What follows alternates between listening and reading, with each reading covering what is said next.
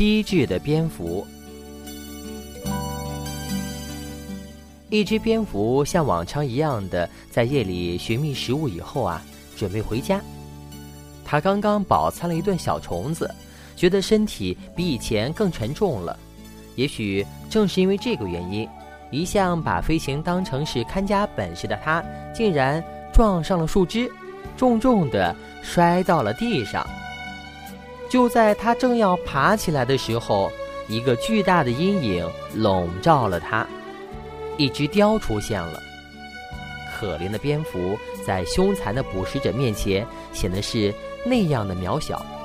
他满心希望雕没有看到他，可是雕的视力真的是太好了，胃口也大极了。更糟糕的是，雕还憎恨老鼠。难道那试图躲在草丛里的不是一只老鼠吗？让我一口吃了你，愚蠢的东西！这样我就可以报你的同类以前咬我尾巴的一箭之仇了。从那天起，我就发誓，一定要吃掉我遇到的每一只耗子。蝙蝠振作起精神：“你说什么？我是一只耗子？刁老爷，你错了，而且还是大错特错。我是一只鸟。”鸟，当然了，你没看见我有翅膀吗？你看，蝙蝠展开了自己大大的、轻盈的翅膀。雕疑惑不解地看着它，但是我敢发誓，看，你长得跟老鼠一样的脸，一样的皮。可我真的是鸟，我会飞，不信我飞给你看。然后。已经不再晕头转向的蝙蝠张开翅膀飞走了，只剩下看得目瞪口呆的雕立在原处。刚刚回到阴暗的洞穴，困得眼皮都抬不起来的蝙蝠就睡着了，美美的睡了整整一天。他被昨晚可怕的经历吓得吓坏了，而且吓破了胆，不敢再出门了。可是。空空如也的肚子向他发出了抗议，蝙蝠只好鼓足勇气走出家门。那天晚上什么事都没发生，第二天晚上也是一切平安。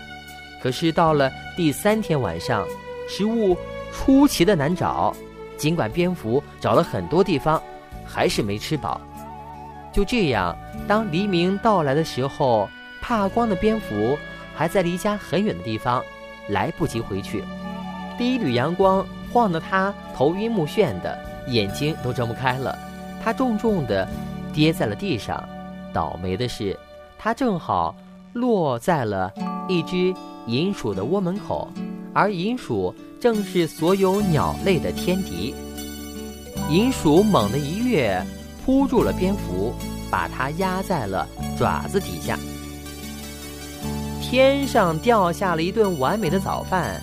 我最爱吃鸟儿，但是要抓它们实在是太费劲儿了。而这一次居然有一只自己掉到我爪子底下的鸟儿。就在这危急时刻，蝙蝠也没有失去它的机智，它挣扎着叫嚷道：“你不是说你爱吃鸟吗？那你干嘛要吃我这只可怜的老鼠呢？你是一只鸟，我的小宝贝。”要是我没看错的话，你可有一对翅膀呢。你看仔细了，这不是翅膀，这是我在地窖里找东西吃的时候挂在身上的蜘蛛网。好好看看我尖尖的脸儿，我身上灰色的皮。银鼠老爷，我真是一只老鼠。我打仗的时候喊的口号都是“全世界猫都去死吧”。银鼠认真的看了看不幸的遇险者。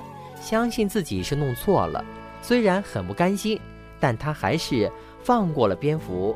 而蝙蝠出于谨慎，没有飞走，而是像他尊敬的每只老鼠一样的跑着逃走了，边跑还边喊，而且感谢幸运之神的保佑，让自己能够从这样的惊险中安全脱身呢。